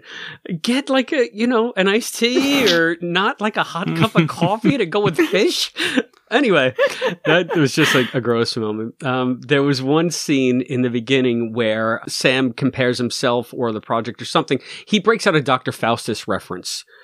Sam can't stand English lit. How would he know who Dr. Faustus is? And, you know, does, does he make an exception for Christopher Marlowe? I, I, I don't know. Maybe he heard about it on Pigs in Space. I don't know. ah, classic episode. Classic. and one of the last little character bits that I really loved because I saw myself in Sam. Um, he's in DC. The last night he's in DC, he gets a single ticket to the Performing Arts Center to see a show, to see a musical. And like, that's my life. My wife and I would do plenty of things together, but she doesn't like the movies I like. She doesn't like the opera. And I'm going to like shows and stuff all the time by myself because it's just what I like to do. So it's nice to see that Sam has the same habit I do. Just again, little character beats that uh, stood out as both enjoyable and uh, made the book very memorable. Oh, I still got a ton of stuff written down, to be honest. Eh, Have at it, AP. All right. Well, Al is in transition to retirement, uh, and he's uh, thinking about how he's tired of moving from station to station, not having a real home. Uh, I thought that was a great parallel to Sam waiting to leave home. Mmm. Nice spot. And uh, it was like it was so sad when Al's at his retirement ceremony, but Sam's not there because he's recovering from brain surgery. Like he couldn't be there for him. Like, ah, It was neat though to give Al that much time to show you this ending part of his life yeah. Mm. and to give it as much attention as it deserved because it is a major transition for the character. Yeah, um, I also noticed at his retirement ceremony they mention a Senator McBride. Is it like Diane McBride? Yeah. That's what I assumed. And that's why I say it was kind of a mishmash of before leaping and post leaping and some things are affected and some things don't seem to be affected. But to me, that was Diane McBride. Headcanon accepted. they also um, talk about uh, how the government envisions uh, military uses for this computer because uh, through the whole book, Sam's kind of lying about the time travel aspect. He's just saying he's building a new computer. And uh, he's like, well, they, they'll probably want to use it for military uses, but I'm not going to let that happen. So he's got all these like fail safes like, no, no, we ain't going to use this for that. Yeah. Which is very confident for Sam. Yeah. And uh, they reminded me of what Matt and I we were talking about. It, it was evocative of Wrath of Khan. Science has always been pawns of the military. Pawns of the military. Yeah, to that end, on page 69, ha ha ha, uh, there's a line where one of the characters says, You know, engineers, they love to change things. What does that sound Yes. like, Matt? Motion picture. that is McCoy. Yep. Is that a line from that? Yeah. And they probably redesigned the whole sick bay, too. I know engineers, they love to change things. He's not going to find his way around sickbay. What a bunch of sci-fi nerds. yeah. There were a couple of Star Trek references in here, so Ashley is at least as much of a Trek fan as we are, I'm thinking. when Sam is talking to the senators, all these scenes where he's trying to get this funding and he's just frustrated, like, "Ugh, I, can't, I don't want to deal with this funding stuff. He's frustrated that they don't really know a lot about technology. Like, he's, he's like, how do they get any work done if they don't have any computers? Are they working with computers? Like, they know nothing about this stuff. um, and he, um, he needs Al to explain this stuff to them because when Sam's trying to explain the project, like, he can't imagine explaining it any other way than how he wrote his presentation. Yeah. Yeah. He, d- he doesn't know how to simplify these things for, for the normies. and this was one of my favorite aspects of the book and one of the scenes that I remembered even 30 years after having read it for the first time, where Sam is summing up one of his presentations and he says, therefore it should be intuitively obvious to anybody. And Al just puts his head in his hands like, wow, you just insulted this entire room. you, know, you are so inept at this, Sam. He's just like a very awkward person. It's, it was nice to explore that aspect. Yeah, well, he just doesn't know how to dumb it down anymore. Like to him, it's as Yeah. dumbed down as it's ever going to be able to get. And hmm you know, if you can't, if you don't get it, it's not on me, it's on you. Well, no, really, it's really on you, Sam. You got to make them get it. Yen imagines uh, commissioning an oil portrait of Sam to like throw darts at it. That's creative. It was ridiculous. Ridiculous. I want to get an oil portrait of him. At first, he was going to hang it in the lobby of the visitor center of the top secret development that nobody would ever visit anyway. Or I'll just hang it in my office and throw darts. Excellent. Um, we do have some dates that they list in this book. Uh, this takes place over several years. It starts in the summer of 1990. Uh, it goes into 95 in the winter when that when the first leap occurs. So if people are looking for dates to have, hmm this is a resource you can use. Yes. Definitely a resource I used. Does this jive with the chronology that uh, you set up, Matt? I set up the chronology around this, to be fair. I made everything else fit with this, because it does. So you're welcome beyond the mirror image. That's what Ashley's saying. Yeah. okay, Sam is 42. At least at one point in the book, they mention that he's 42 years old. And I know if you do the math with when he was born to these dates, you can kind of get that, but it still seems like the show never really realized the age Sam or Al are supposed to be by setting things those years into the future. Because he is much older than Scott Bakula was. Are, are you are you saying 42 is old, Allison? I'm not saying it's old. Please don't I'm say just saying, 42 like, is they, old. They they mention that Sam's 30 something at some point. Like it's just like older than the show seems to treat Sam as. Does his age in this book align with the August 8th, 19, was it 53? Yeah, it, I think Yeah, it does. that's the main it's just like having it written out like that, you kind of realize uh, how the dates line up. I do think it's interesting that like Sam was the age he was when Starbright happened, which was his first big break, and considering and we talked about this before, considering like how early he was such a genius, it was so weird that it took him that long to be part of a big project like that. So I guess that lines up with the fact that a lot of people just couldn't understand him. Like his ideas just seemed so out there. Yeah, maybe he didn't want to be attached to something. He was probably working on the parameters of Quantum Leap and he was happy in his research. Maybe he needed to take Starbright to up his quotient, you know, like his, uh, his saleability for when he really needed to get funding. Well, I was part of this project too, and they hire him as director. Apparently, he was running Starbright. He wasn't just part of Starbright; he was the head of Starbright. Yeah. Did Al put him in that position? Because Al was the one who gave him his big break. If you go by the show, I would guess so. Yeah. Interesting. I guess he was involved with that because of his astronaut stuff. Yeah, that makes sense, sorta. Yes, perfect. Why I not? never even thought of that. ding, ding, ding! You win again. Whoa! it's all coming together. Okay, uh, here's some more stuff. All of this is all little pieces of things. Um, Sam notices the tie that he gave Al. He's like, "What are you wearing? What is that?" What is that awful thing? He's like, "You gave it to him, bud." Leapy Sam gave it to him. Yeah, Leaping Sam gave it to him. Sam explains his inability to connect with people as that's just the way things are. Is that like a mirror image parallel? Yeah. Sometimes. That's the way it is. Is the best explanation. Again, something I did in my book too. So I feel like uh, every time I read different things in this book, I'm like, wow, I stole that. Wow, I stole that. oh my god, I didn't realize it, but I stole that. A lot, yeah, a lot of the stuff just became like headcanon that like I thought in my mind, or I read in the books, or I read other people writing about it, or you writing about it, or whatever. And I'm like, oh yeah, yeah. But a lot of this was stuff that that she wrote out. So uh, good on you, Ashley McConnell. Hmm.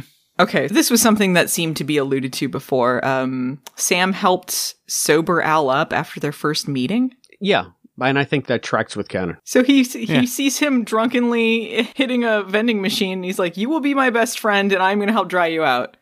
I'm going to fix this guy." That's Sam. Yeah. Mhm. And he sponsored, yeah, he said he was, he's, he first sponsored him into sobriety. So I guess Sam was, you know, in a big way putting Al on the right track, which makes it all the more odd to me that there's a scene in here where Sam is insisting they celebrate by drinking the last of the scotch whiskey that Lo Negro gave him. Yeah. Yeah, it's kind of it's kind of playing it both ways. It's like it's almost like Al needs permission from him all the time to drink. Like, can I have a little drink, please, Sam? Like, I guess, I guess you can have a little bit, Al. It's a special day. he's not completely on the wagon. He drinks wine occasionally in this book. And I think that it really is jiving with the series because we see shortly Yeah. after Sam leaps, Al is hitting the bottle pretty hard in a couple episodes. Yeah.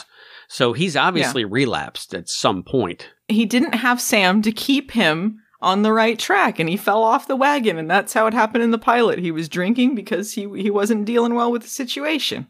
Pop champagne for six days. Sometimes a party's just a party, else. Oh, there's the uh, the the origins of Sam learning jujitsu. Uh, he had his first lessons because Tom beat him up too hard. Yeah.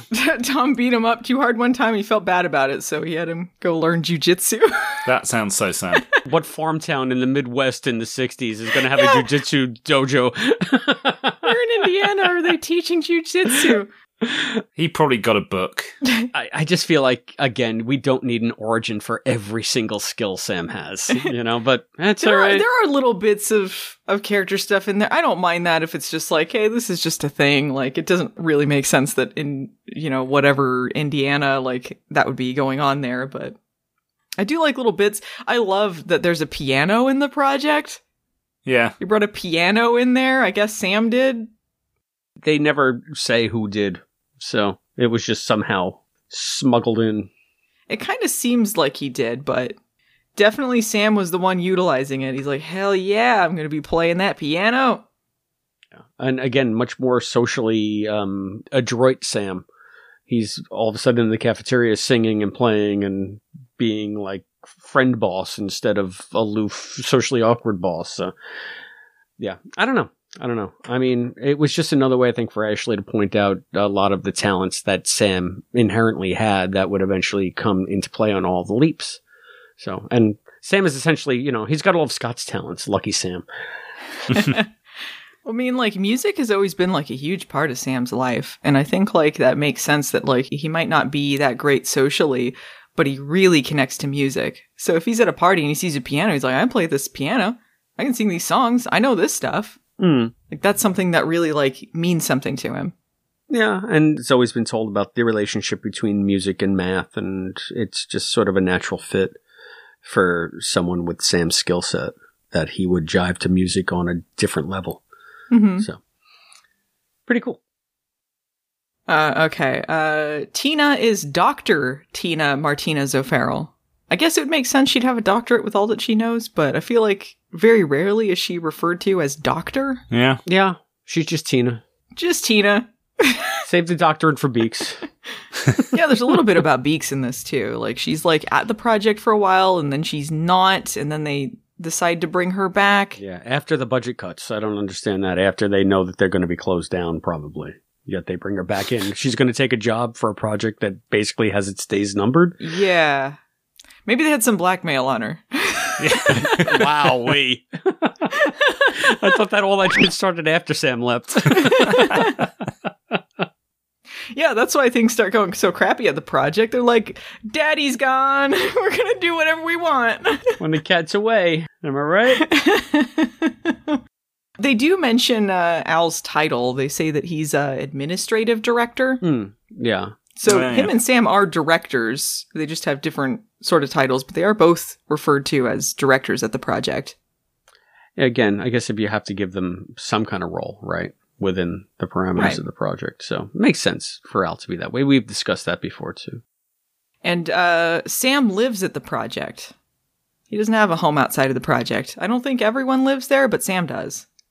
Yeah, but again, they have like 700 personnel at the project, so there's got to be quarters for a good majority of them. Quarters for 700 people? That's one big ass cave. I doubt it would be for all 700. And this is like the weird minutia, but they were talking about like they were inventorying because even this senator, the bean counter that came to do the audit, couldn't argue with the fact that the rooms were like 10 by 12 with a, a cot, a computer, a desk, and a bathroom.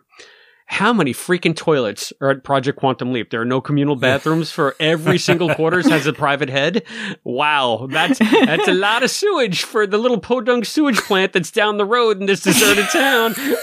It's all just seeping through the dirt. Where's it coming from? That's where my mind went there. That's so that's weird. That's what all the noises that everyone's complaining about. It's just toilets flushing. They um they mention quarters that Al and Tina have as well. I don't know if that means that um Al has quarters on site and not, which seems to kind of add up. Um Mhm. If he didn't have any quarters offsite, that would uh, lend credence to my theory that he made up the story about his noisy neighbor and right hand of God.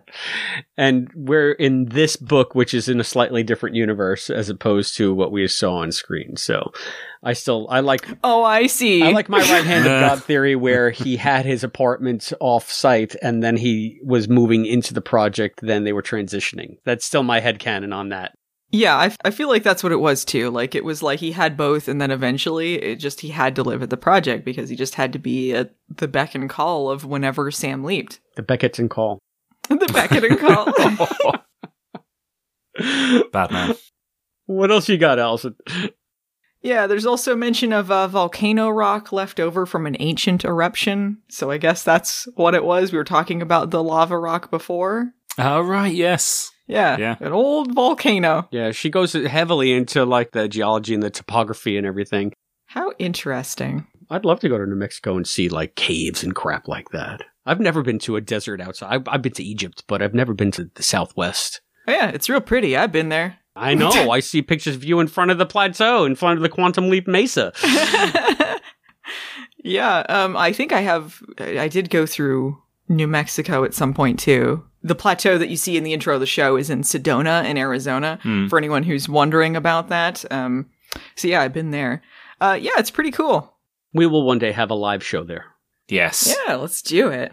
Prepare to travel to the Southwest at some point. Right on the top of that mesa in Sedona, we're going to set up some chairs and a couple of microphones, and we're going to have a nice live show right, right on top of that. Oh, amazing. What do you think? We have to do that. uh, okay, some more stuff. I'm winding down. Al's afraid of the dark. we know this. he's afraid of everything. He's afraid of the dark. I just love that too. Um, when you really get into like this, this is more of an adult novel. When you get like scaredy cat Al, sometimes it's kind of childish plots, but he's got all this shit to deal with, and and, uh, and then also he's scared of the dark. I think it was when they were going into the tunnels. I believe when they mention it. Um, also, Sam is a know-it-all. Um, Al's talking about uh, Frankenstein, and then like Sam's like, "It's the scientist, not the monster." Actually, Al. um, actually, yeah. You know, people now, Frankenstein is the guy with the flat head and the bolts in his neck. Herman Munster, basically. yeah, I guess if he inherited his father's name, But I, I've read reviewers that will call it the monster and not Frankenstein when they're talking about like the universal Right. Frankenstein. And I'm just like, you know what? Just stop. We understand. You get it. yeah, it's just a Frankenstein like Dracula is a Dracula. But we know it was Victor Frankenstein that created the monster. You don't have to call it the monster. Everybody calls it Frankenstein. It's fine. It's okay. Yeah, I guess if his father is Frankenstein, then his last name would be Frankenstein too, Oh, That's true. John Frankenstein. Yeah. Ziggy's last name should be hyphenated then, right? Ziggy Calavicci Beckett. Oh my god. That would be too cute. this whole family. Oh man, I I love that Ziggy is worried about Sam and then asks Al to check on him, which indicates that that Ziggy not only has reasoning like a person but has emotions, which I choose to believe is the part of her that's Al, worried about Sam. See, and I thought it was more Sam worried about Sam. Sam worried about himself. Yeah, no, but I mean, just sort of that, that concern for other people, where Ziggy is normally very aloof. That's true, but if Al cares about anyone, it's Sam for sure. So you think it's that in that instance where Ziggy caring about Sam specifically, it's part of Al coming out, expressing itself. Yeah, but I do think that we get uh, glimpses of Sam as a leaper here as well. Uh, when the bomb goes off, Sam's first reaction is to help whoever's hurt. Yep. Like he's not Hmm. worried about like his cell cultures and all of this stuff have been destroyed. These are important things to him, but he's like, I gotta find who is hurt and I gotta help them. I'm a doctor. I can do this. Yeah, until he figured out the guy was in pieces and smeared against the wall. Yeah, he, he he couldn't help that guy. He's like, yeah, maybe I'll go look at my cell cultures now. he was hamburger meat. That ain't gonna happen. The- oh man, when Sam is like he's cleaning up this area after this happened, he won't let anyone else clean it up. So he is washing blood and brain matter and all sorts of shit off the walls. And he doesn't want anyone else to help him. And Al is saying, like, dude, someone's trying to kill you. Like, aren't you worried about this? And he's like, no, I, I just need to to finish this. We're so close. Hmm. What's he cleaning off the wall? Hmm, brain matter. What was he just looking for? Hmm. Hmm, brain Oh my god, he could. Oh my, that that guy got stuck into Ziggy. How handy. bits of him splattered into the Ziggy parts, and then like, whoops! Now Ziggy has three fathers. It's like you got your chocolate and my peanut butter. yeah. All right, Pregler, wrap it up. All right, I have two more things written down. Quick, quick, like a bunny now. There's another reference to Jim Bonnick, the character from Magnum PI, Oh, yeah. being married to Sam's sister. Yep. Uh, Sam feels that Jim Bonnick replaced him in his mother's eyes because he was there when when he wasn't. Yeah. Kind of Mm. interesting. Yeah, all the stuff about um, musing about Katie and the mom, I thought that was all very poignant. Yeah. yeah. Painting Sam tragically. There was great family stuff here. All right. Uh, I got the last thing that I wrote. Uh, so Al says Jesse is running like the devil is after her, and Sam asks if Al caught her. Is this another boogeyman thing? Ah. Clever. Here we thought Sam was just being facetious, presaging the boogeyman. Yeah, maybe. Yeah. Cool. Shh, don't say that word. Yeah. So lots what are of we cool doing? stuff. What are we doing? Have we learned our lesson? Let me make sure I'm still rolling. yeah. Yeah, this uh, this book made me think about a lot. Uh, I did like a lot of it. Uh, I, I enjoyed it greatly. Um, for all of the issues that I have with some of the stuff uh, that was in it, uh, I do think overall, uh, really great read. I think lots of people uh, who are listening to this podcast and haven't read it uh, should check it out. Just maybe if it helps, just like uh, Ashley said, consider it uh, an alternate universe, how things might have happened. All right. How about you, Matt? Yeah, I love this one. It is something very different from anything that's come before or after it. Um, actually, I, I wanted to share a small kind of personal story about this one as well. Please, please do. Sure. It's it's not that personal. Uh, it's just it it doesn't really relate to any of what we've talked about so far. So when I was thinking about writing a book about Quantum Leap, I knew one of the things I wanted to do was put a timeline in it, and I also knew that the only way that I'd be able to form a coherent timeline is if this book, in some way, not only made technical sense, but also was inspirational enough to do that. So I went on holiday in 2014, 15, and I picked up a copy of this secondhand to take with me to read. And I just made the decision there and then if this is a good enough book that it inspires me to write more about the Quantum Leap universe, that's it. I'm just going to go all out with this this book that obviously I ended up writing, and that is why I'm here today talking to you guys. So I would never have been on this podcast talking to you two Wow. if Prelude had been a lesser novel. So that's how good I think this book is. It's responsible for the last six years of my life. Oh, that is that's Fantastic. that's wonderful. Yeah. Thanks for sharing that, man. We owe a debt of gratitude to Ashley And McConnell. thanks, Ashley. Yeah, thank you, Ashley. Oh, that's lovely. But it's it's not just a joining the dots book. It de- definitely has some joining the dots stuff in it. But it's um yeah, it's so good. It's it's got so many good features and so much to recommend it that yeah, I hope everyone has read it or does read it uh, on the back of this podcast. Yeah, um, I'm going to agree with both of you. Uh, this one is a standout, by far the best of the novel series so far, and uh, if memory serves, one of the all-time highlights of the novel series. And it was just packed with such great character stuff, and it was. I, I feel like the first book truly written for the fans of Quantum Leap for the novel series. So there was just so much great stuff to sink your teeth into. And Ashley was just so adept at weaving things in and out in such an organic way there like like you just said matt th- there's a sort of a you know connect the dots fill in the blanks check the boxes. That is here. That is here somewhat but it never seems to be the driving concern of the book. This is not solo. This is a good story about Sam Beckett. How will we call it? Quantum leap. it's not like we're going to take a quantum leap in science. Hey, I like that name. it could have been such ham-fisted garbage but it, it's not it's just so good. And sam and al sing as characters and i just enjoyed just about everything about it. Even the stuff that i didn't quite enjoy i found to be enjoyably goofy. So uh, just wins all around with this. So thank you so much ashley for um, writing the book that we all wanted to read and finally getting to read it. Was a pleasure. It was a joy. So i think that wraps up our discussion of Prelude. This was a good meeting of the book club, guys. Thank you very much. Woo, good stuff. But um, we're not Sorry, I was I was taking a drink at the time. we're not quite done yet. I just have a couple of announcements and we have some feedback. So first, I want to thank some new patrons, guys. We got new patrons to announce. As you have heard on previous shows, we've been sort of shilling to get some new patrons online so that we can eventually, we hope, afford to hire an editor. And here are um, some people who have stepped up. So I first want to thank Mr. Jonathan Melville.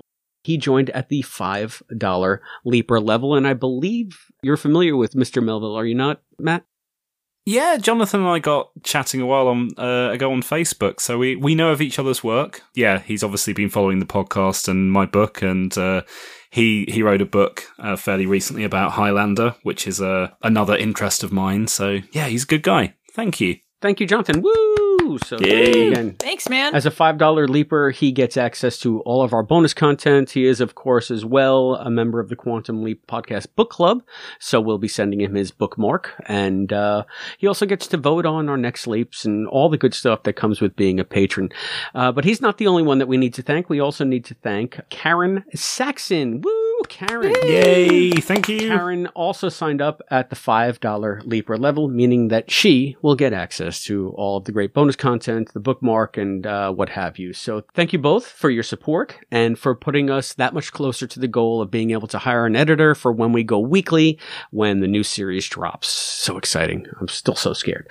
But um, I also wanted to read a bit of feedback. Uh, I found this in our email. I guess I've been meaning to load it into the show for a while, but it just it kind of slipped through the cracks. So this is an email from a listener named Ashley Stargell. Is that how you say it? It looks like Stargell, right? Stargill? it looks like Right? that. I was just thinking Yeah. Starbright, I- I- Stargell. I'm going to go with that. She's somebody else I know on Facebook, but I've never asked her how to pronounce her surname. I was so going to say, so I- if we're mangling your name, Ashley, uh, we apologize. But uh, anyway, uh, I'll begin this one. She writes, Hello, Matt, Allison, and Chris. I'm writing to tell you I'm a big fan of the podcast. I often find myself laughing out loud at the things you guys point out. Obviously, what Allison says, we know Ashley. We're all funny. uh, laughing out loud at the things you guys point out and the lovable trolling the show deserves. I've been rewatching some of my favorite episodes and then listening to the podcast afterwards. But my husband and I recently restarted the whole series from the beginning, and we would love to hear your commentary on those episodes. Please consider going back to the beginning. I'm about to go through withdrawals. Also, I hope you keep us updated with news about the reboot. I'm pretty nervous about it. As a die-hard QL fan for 30 years, I really hope they do a good job with it.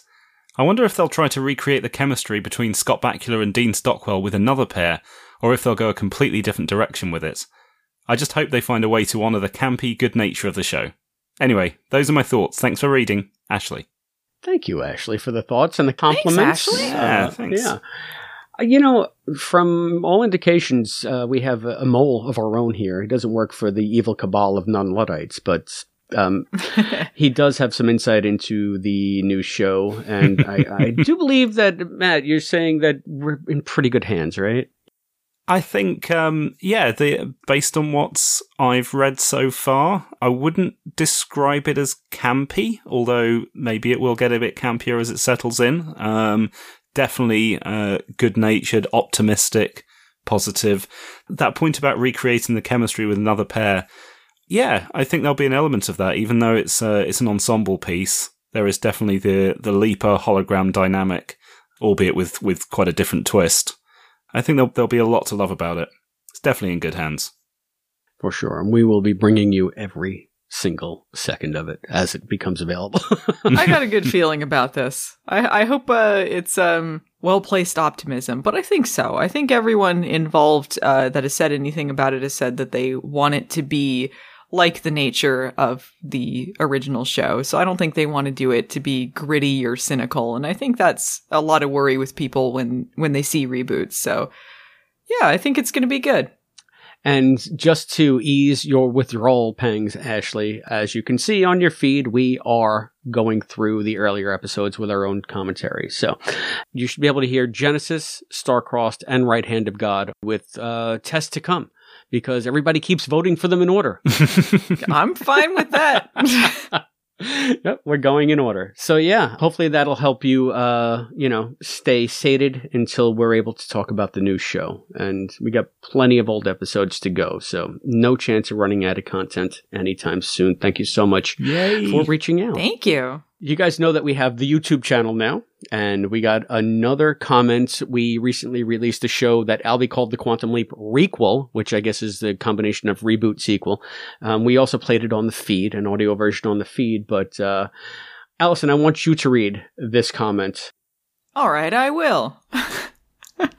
uh, MST3K Nut says, I'm so excited that I found this channel and it's with Pregler. The only woman my age who would understand my Stockwell crush. Looking forward to hearing all your thoughts on the new show when it comes out. Thanks, MST3K Nut. Yeah, we love you, MST3K Nut. Yet another Pregler fan. You can't, you can't, you can't have a real crush unless you have a Triarlant portrait of Dean Stockwell. Sorry. uh, one day that will be like a whole YouTube special in itself. I know you've you've probably done it on movie nights already, though. So oh, I've yeah. done several videos on the, the more videos than you would think should be dedicated to a Triarlant portrait of Dean Stockwell. It's a saga at this point, uh, anyone who wants to check that out can find that on my YouTube channel, youtube.com slash movie nights, the series. It's your very own trilogy. But uh, yeah, I'm really glad that uh, people are actually coming to the YouTube channel from uh, my posts about it and uh, discovering it through just, you know, looking through for uh, Quantum Leap and other things on YouTube. And welcome, new listeners. Glad to have you. Albie and Matt are really busy over there. I promise I'll try to contribute something at some point that someone might be interested in. I don't know. But I'm no Allison Pregler, so don't hold me to the same standard, please, because you're going to be disappointed. You just are. so MST3K Nuts is just one of many comments that we have over there, and we have a growing community there as well, which I find very gratifying. So thank you all who tune into the YouTube channel, and if you're just finding us on this feed through that, welcome, welcome, welcome. If you would like to be like these commenters, there are many ways that you can reach us here at the Quantum Leap Podcast. You can reach us by phone at 707-847-6682. You can email us at quantumleappodcast at gmail.com. You can follow us on Facebook at facebook.com slash quantumleappodcast. You can hit us up on Twitter and Instagram at Quantum Leap Pod. You can find us on YouTube at youtube.com slash the Quantum Leap Podcast. Remember the the is in there. And you can always go that extra mile and support us on Patreon, like Jonathan Melville and Karen Saxon at patreon.com slash Quantum Leap Podcast. Just remember that we may use your response in an upcoming episode of the Quantum Leap Podcast. And speaking of upcoming episodes, Matt, tell us what's next. While Sam is going to be firmly cementing his role as a time traveling Lone Ranger uh, when we revisit how the Tess was won.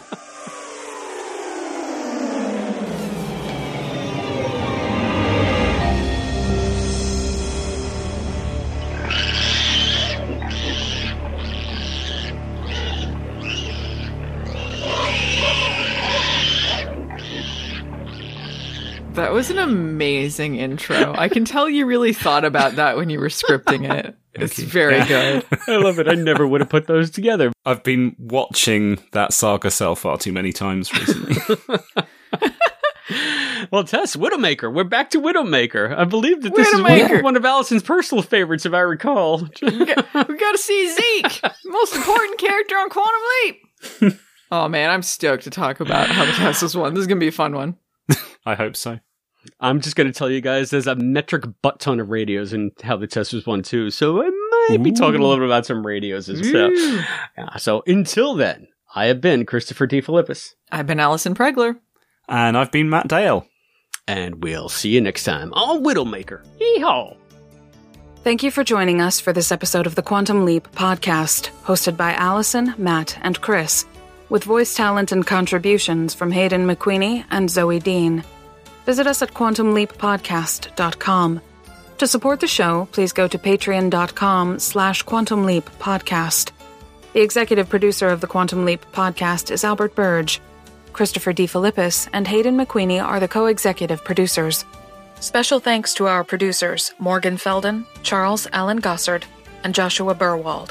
The thoughts expressed on this podcast are those of the individual and do not necessarily represent those of the Quantum Leap podcast, its partners, or affiliates.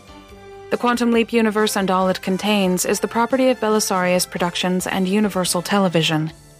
The Quantum Leap podcast is not affiliated with Belisarius Productions or Universal Television, and no copyright infringement is intended. Please visit baronspace.com for this and other amazing content. The Quantum Leap podcast is a Baron Space production.